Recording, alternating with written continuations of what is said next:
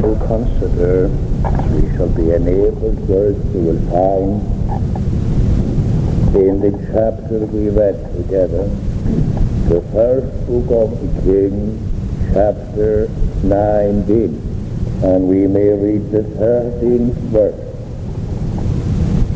First Kings chapter 19 at verse 13. And it was so when Elijah heard it that he wrapped his face in his mantle and went out and stood in the entering in of the cave. And behold, there came a voice unto him and said, What doest thou here, Elijah?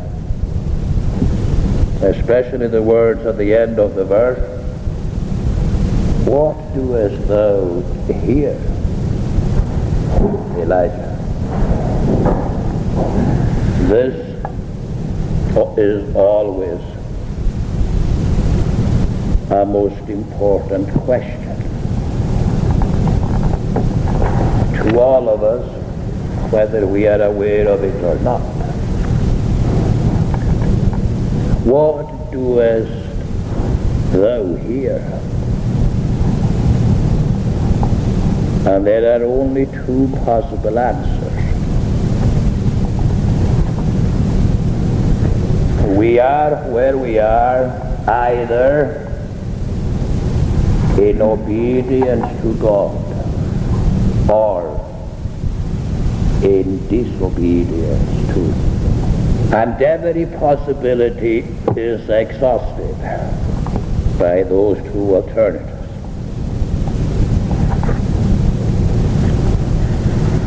You remember when Abraham was um, on the top of Mount Moriah, having erected the altar, and having laid the wood in order,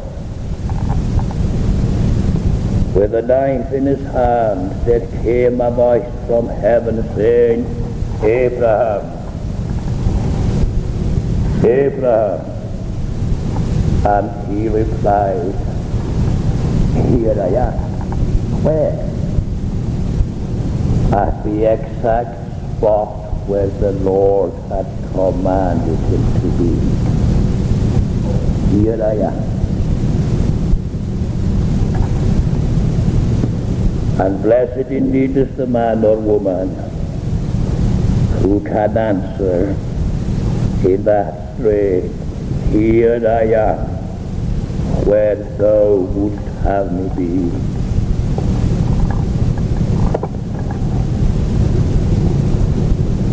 We read again of Adam when the Lord came to deal with him after he had sinned. The Lord asking him this question, Adam, where art thou? Where art thou? He replied, I knew I was naked and I hid myself. But that is to say, I am where I ought not to be. Now these are the two possible answers to this question. Where art thou? But uh, these uh, possible alternatives can themselves be subdivided. That is to say, there are degrees of disobedience and there are degrees of obedience. There are degrees of um, rebellion against God, and there are degrees in sanctification to God.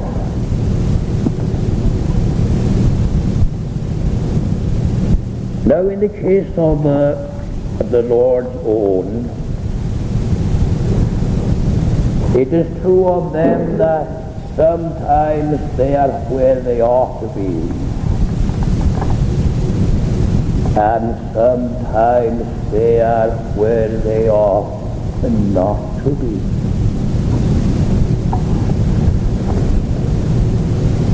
Of those who are utterly under the power of sin, they are always where they ought not to be.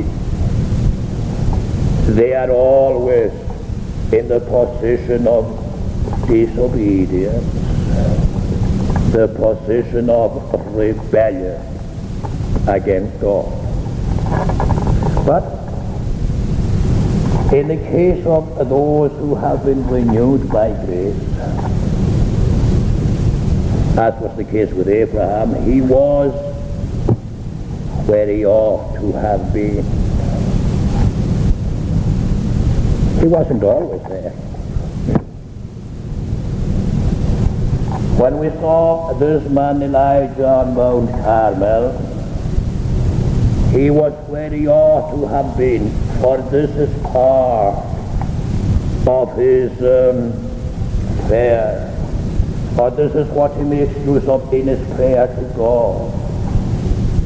When he prays for the fire to come down to consume the sacrifice, let all Israel know that thou art God, and that it was that thy word I did all these things. It was at thy word I did all these things. He was where the Lord commanded him to be. Where is he now? What doest thou here, Elijah? Not so long ago, you were indeed where you were commanded to be. Not so long ago, you have been the medium of a marvelous revelation of the glory of God. But where art thou now? And the implication is this. You are not here at my word. If God had said to him, I never commanded thee to be here.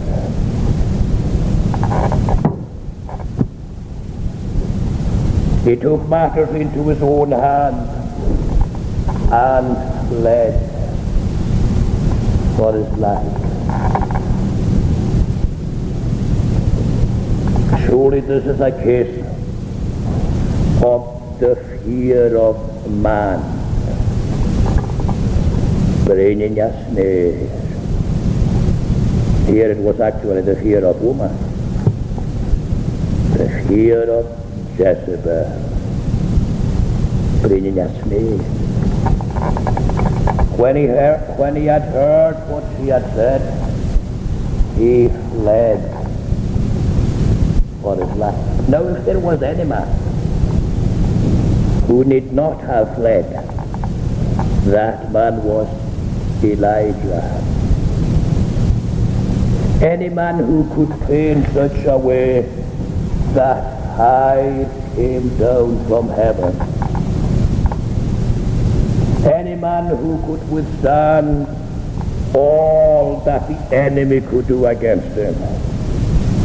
Any man who had such a marvelous victory vouchsafed to him. Surely that man did not have fled at all. Nevertheless,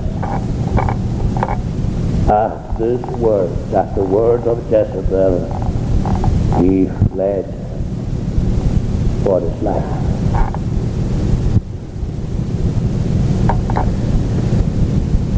Now there is nothing more mysterious in life uh, than the um, upsurgings and um, equally no depths to which faith can go. It can rise to marvelous heights. And it can go so low as to be almost invisible. Yet to be invisible to every eye but God.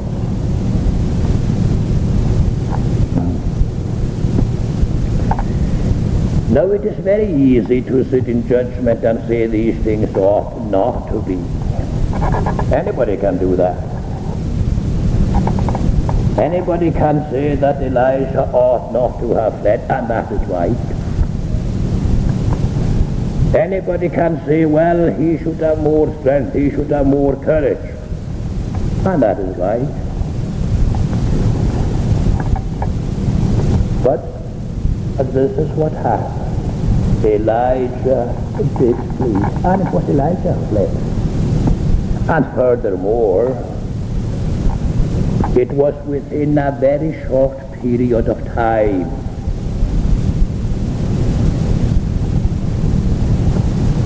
from the time in which he had the most spectacular proof of God being on his side. He hadn't even time to forget. It was so short after the Lord had manifested himself on his behalf in such a marvelous way. He is fleeing for his life as if he had forgotten everything that had happened, as if the Lord were not able to uphold him.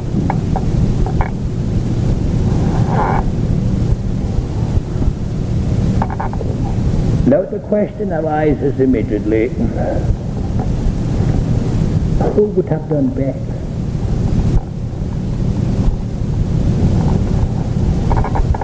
Where can we find, in other words, a better man than Elijah? If this is what he did, to whom can we look in order to think and to say, well, this one would have done better? There is none. That is, of mere men.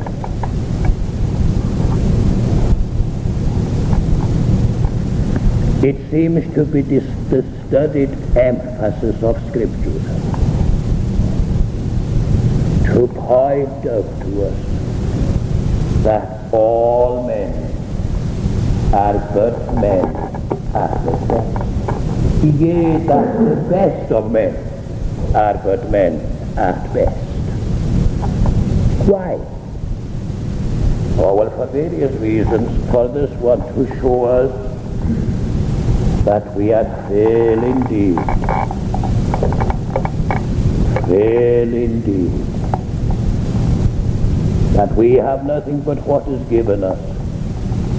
And even what is given us we cannot we cannot hold on to. If there was anyone who had much to hold on to, it was Elijah. But he could hold on to nothing.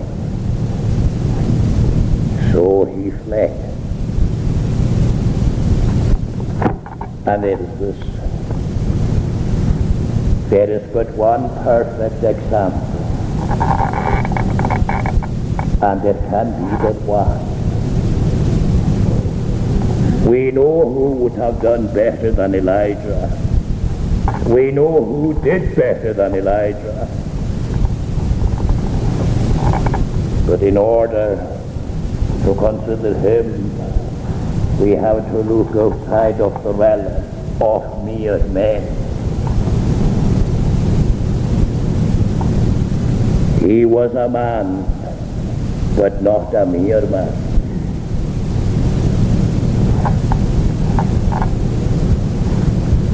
The Lord Jesus is the only perfect example. There can be none other.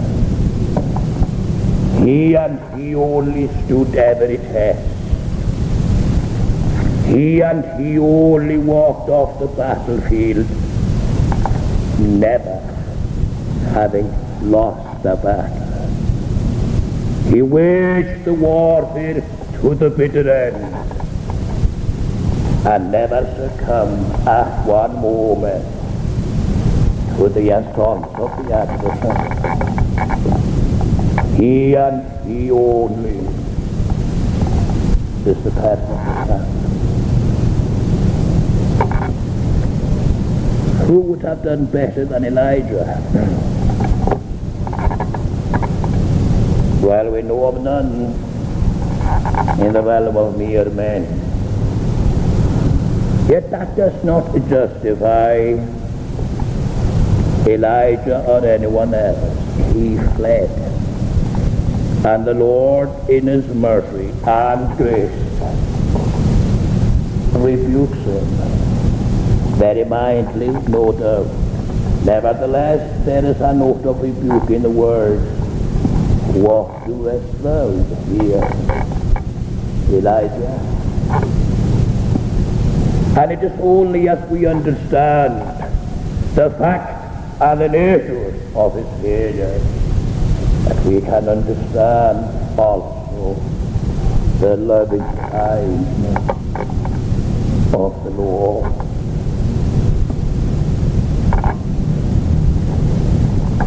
Granted that he fell far short of what might have been expected of him. He didn't fall so far short that the Lord cast him off. See how the Lord follows him. He runs for his life.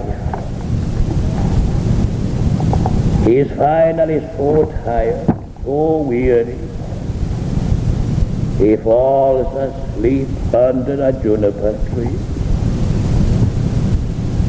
What happened? An angel awoke him saying, Rise and eat.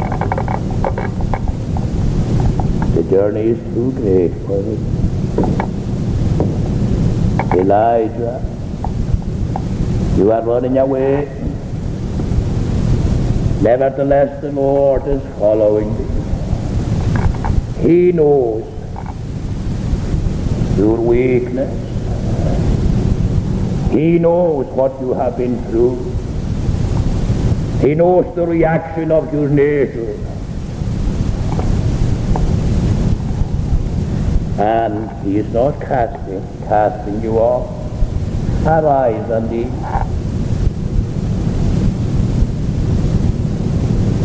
We read of this man standing before Ahab, challenging the king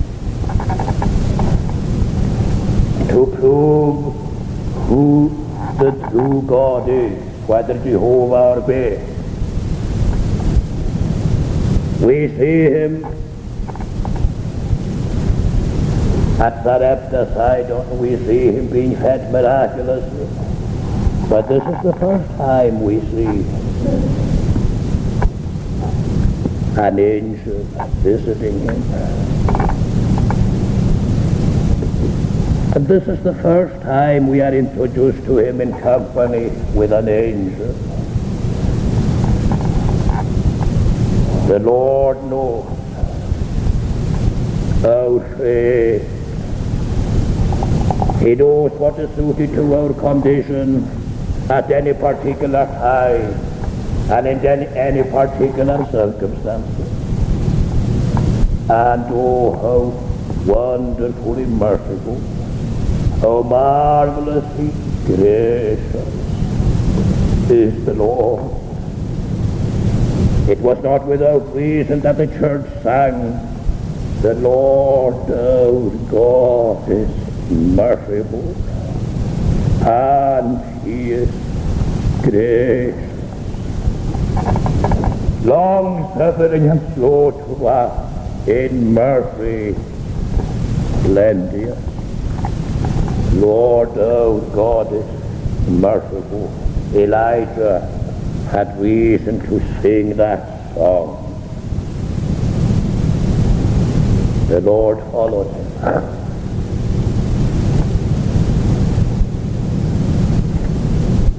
And in his first encounter, he asked him this question, what to do as thou here? And then again, having, having gone many miles more, the Lord accosts him in the same words, what doest thou here? Elijah. Now it is interesting to note that the first time we see this question asked, uh, there is no demonstration of the power of the Lord. He is commanded to eat and to drink. But at this time, which is the second time, it is after the Lord had shown to him what the power of this God is. The wind, the earthquake, and the fire. Now we might ask, why was this? Well, that is not a question that is easily answered. We find Elijah here in the solitude of Mount Horeb, the Mount of God. It was here the law was given to begin with. It was here um, that God had revealed himself in lightning and thunder and darkness and in the voice of words at the giving of the law. But here is an individual, a prophet of the Lord, no doubt, hiding in the fastnesses of this mount. And the Lord is pleased to give him a demonstration of his power. For that is, of course, what these uh, natural uh, phenomena were. They were a demonstration. Whether they were natural or supernatural, it doesn't affect the picture in the slightest degree. The Lord passed by, and behold the wind. Would uh, leave the impression with us uh, that it was such wind as Elijah never felt before.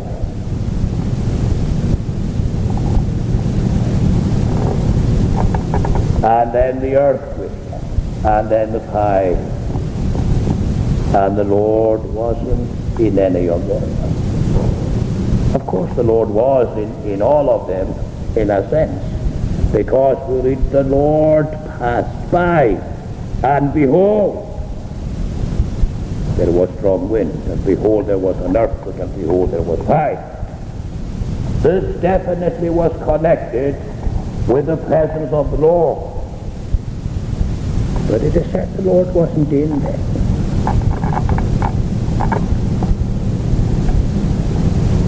And by that, of course, we have to understand the uh, subjective reaction of Elijah. As far as Elijah was concerned, he did not discern the Lord in any of these. The Lord was in them, but the revelation did not penetrate Elijah's mind to the extent that he was constrained to worship. Now, of course, the Lord never does anything needlessly. And might there not be an allusion here to the mental condition of Elijah at this moment?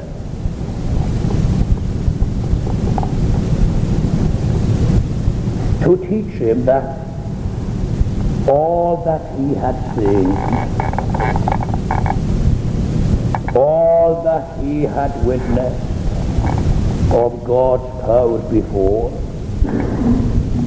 was not sufficient to keep him at the post of duty. It was not sufficient to fortify him in the hour of need. He fled, in other words, after all that he had seen, after all that he had heard, after all that the Lord had done for him. He hadn't discerned the Lord in these to the extent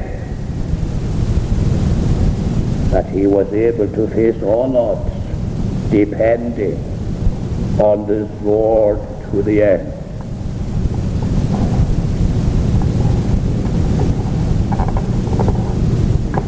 And when the Lord wasn't in any of these, but then there was an entirely different manifestation given of the presence of the Lord. It was in the still, small voice. The still, small voice. What the wind, the earthquake, and the fire couldn't do, the still, small voice did. And it came to pass that Elijah went out from the cave and he covered his face. He came out from his hiding place, in other words. He went forth and covered his face. That is, he worshipped.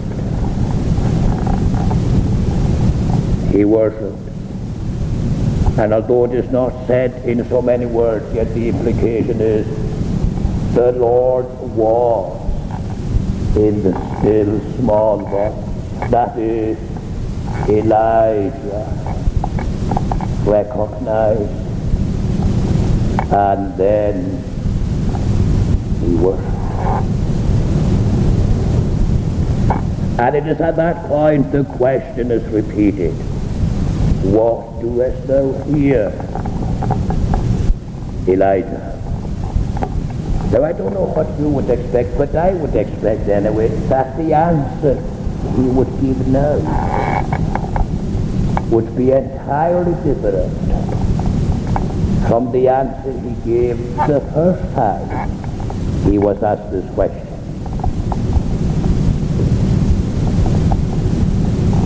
For don't we read that he covered his face with his mantle and worshipped. He covered his face. That is, he worshipped. He's asked the question, what doest thou here? And he repeats the answer he had given before. I was jealous for the Lord God of Israel. And so on.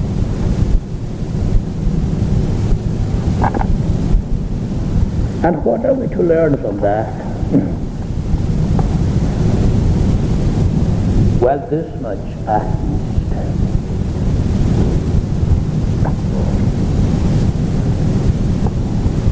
It does not matter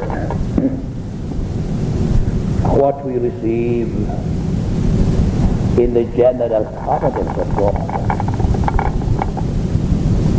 It doesn't matter what we receive in even in the grace of God. We will continue to be exactly what we were, at least in our thinking, unless special grace is given us for a special situation. And this is a lesson that it is extremely difficult to learn.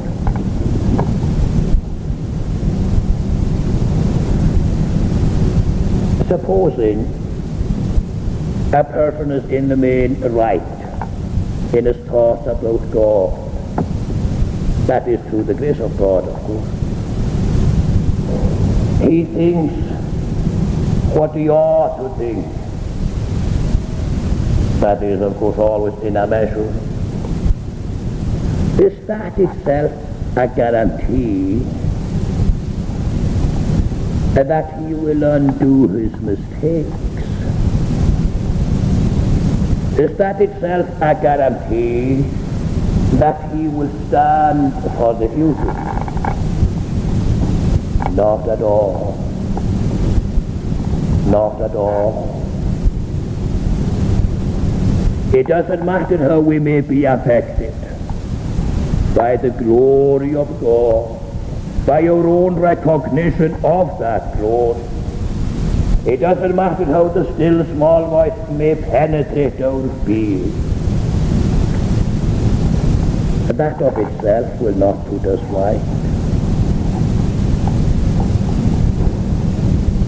We need special grace for special circum- circumstances.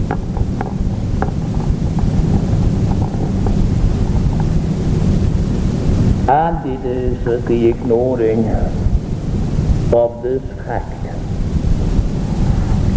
that has led many on the way of disobedience. Let no man think because he is truly and deeply affected with the glory of God, that that of itself will enable him to undo his mistakes. In his thoughts, I mean. That was the case here with Elijah. What he thought before, he still thinks.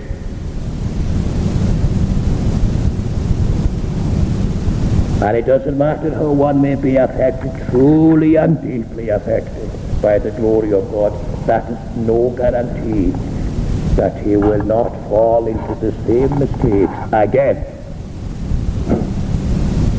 and into worse ones than he ever made before.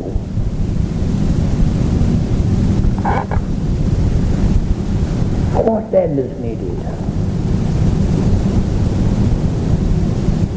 Special grace for every situation.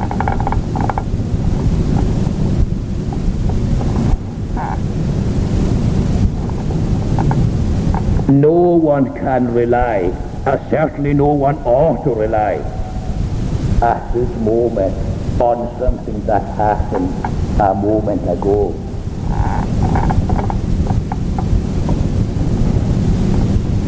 No one can rely today on some experiences of God he had yesterday.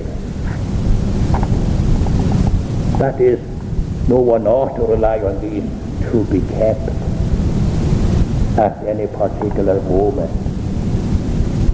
Why do the saints pray so often for the same thing?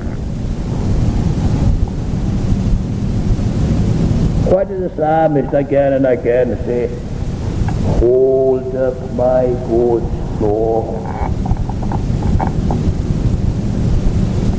Couldn't the Lord say to him, Well, didn't I give you enough yesterday to keep you today?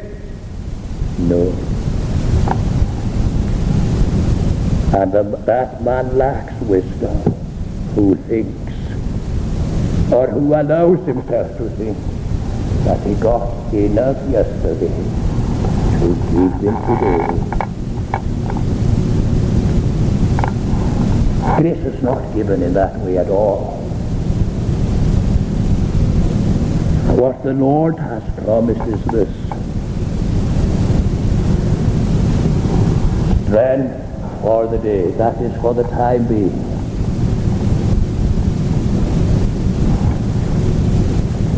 For the day, for the moment. And he has promised to uphold his people by the moment. There is no such thing living on capita uh, in regard to grace. You can't live on the store you have brought in. No, if even if that were possible, it would breed worms. The same as the manna did. Uh, when they took in more than was necessary for the day, the Sabbath accepted. When they took in more than was necessary, what happened? It rotted. It bred worms. Just think of that. What came from heaven, breeding worms, rotted.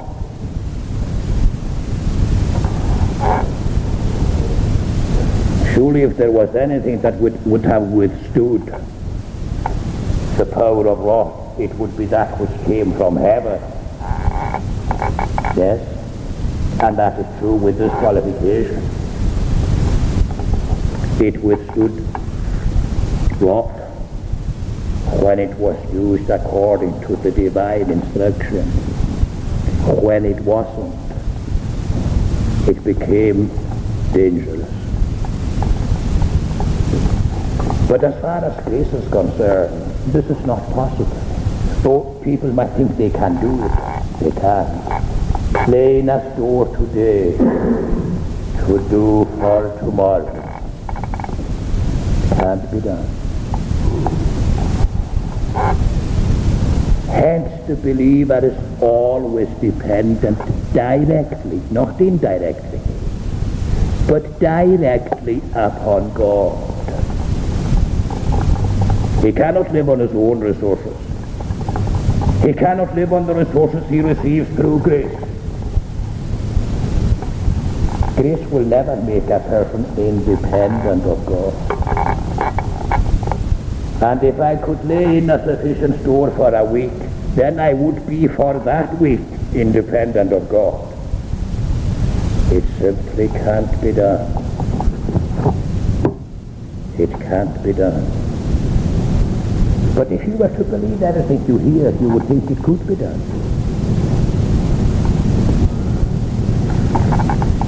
Sometimes one gets the impression that people are living today on something they got 20 years ago. They were converted 20 years ago and they lived happily ever after. That's not the way of grace at all.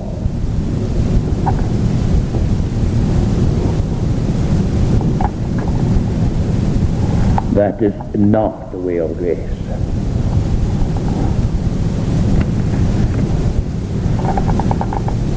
What doest thou here? Well, this is one thing he could say anyway. I am here because I couldn't be so strong as I was formerly.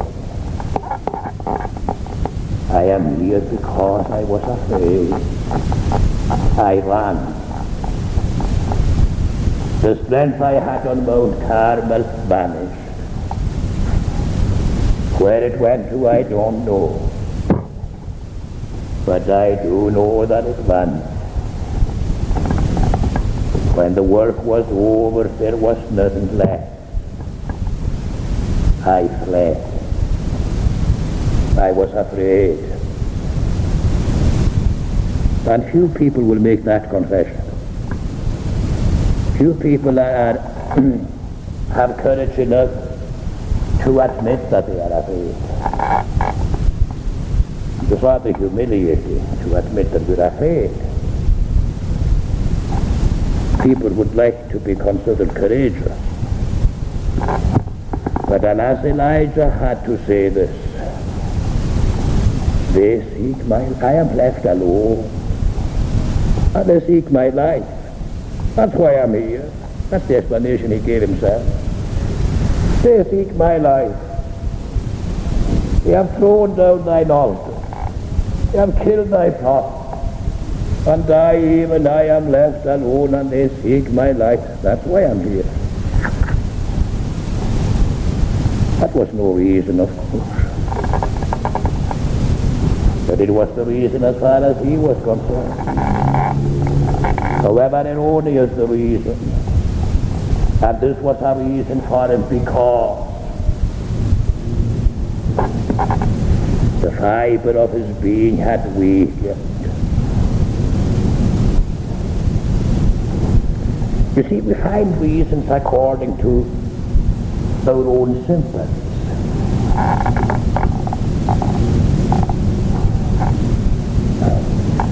We are sympathetic towards a certain thing, and most of all, we are sympathetic towards ourselves. And that self-sympathy governs our thinking. You see, thought is not so independent as some would imagine. Our thinking follows to a large extent the line of our inclination.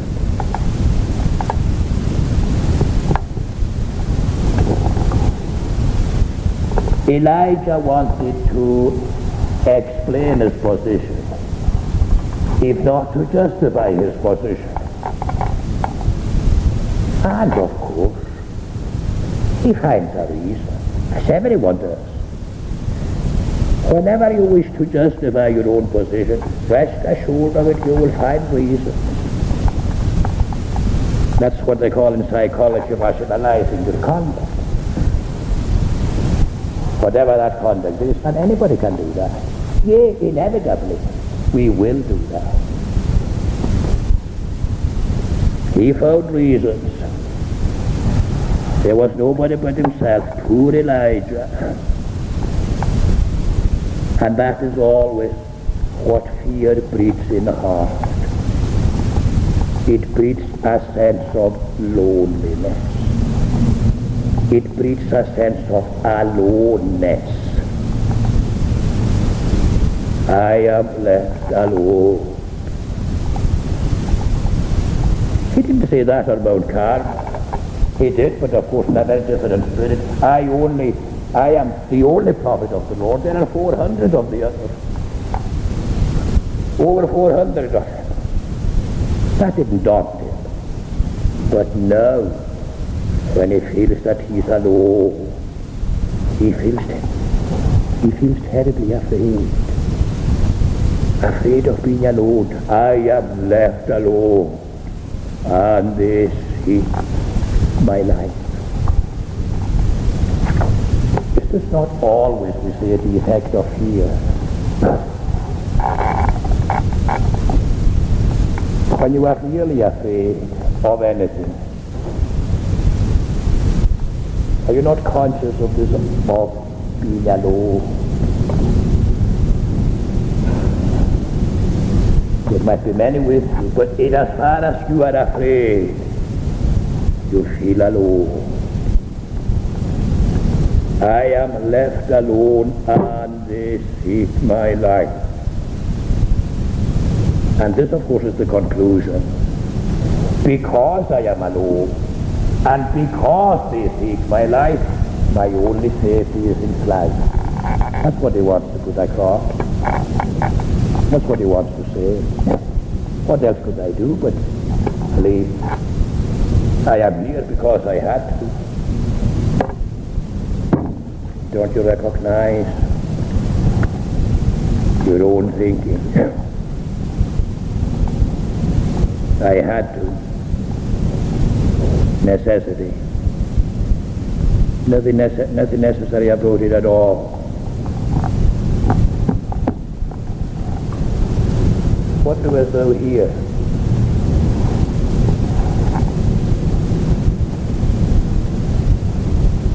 And it's the matter to be left there, no, go back. Go back. Go. Go. And among the other things you have to do is this. You have to appoint another in your own place. You are, you are not to be restored to the position which you had before a successor is already appointed by me.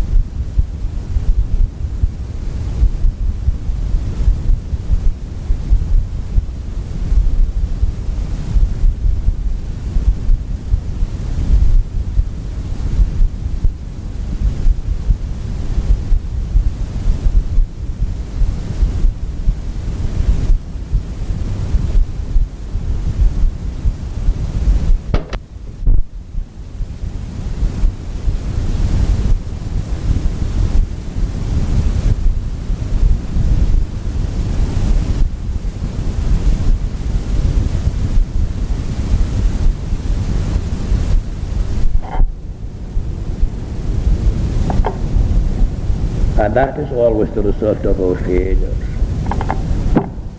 We may rationalize them as we wish. We may think doing it very well, but let us remember this.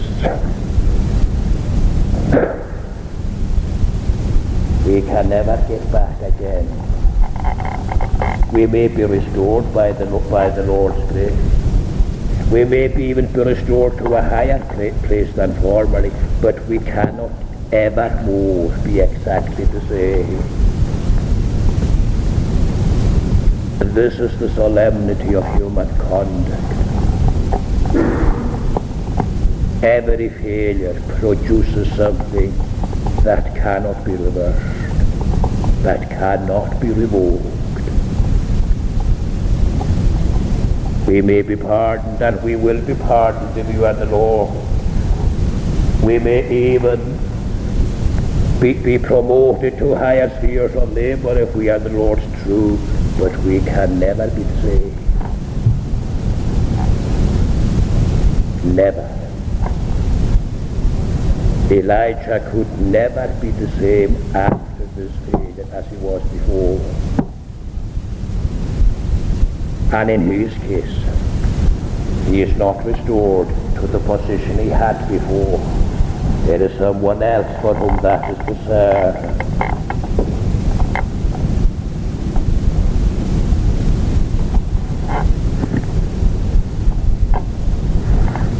Now in conclusion, we, we revert to what we said at the beginning, wherever we are. When the question comes to us, what doest thou here?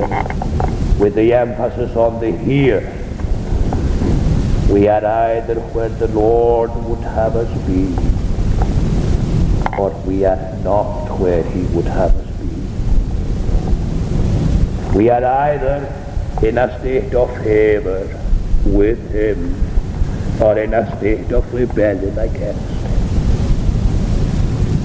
These are the two possible alternatives. But to come to the position of his own, where art thou? What doest thou here? Are you where the Lord would have you be? Can you say with Abraham, in your own degree, of course, here I am, exactly where thou hast commanded me to be?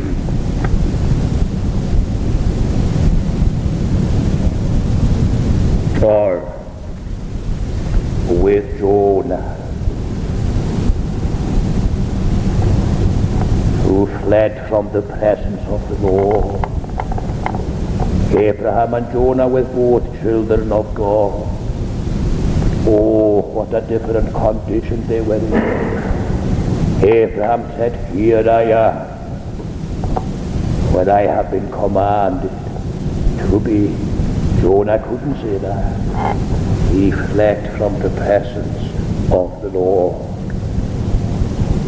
Where are we? First of all, as to our position. And secondly, as to our condition in the presence of the Lord. What doest thou here? Why are you there? And the import of the question is, what is your business here? Why are you here? Why are you here at all? And it would be a blessing indeed if the Lord himself examined us in this connection.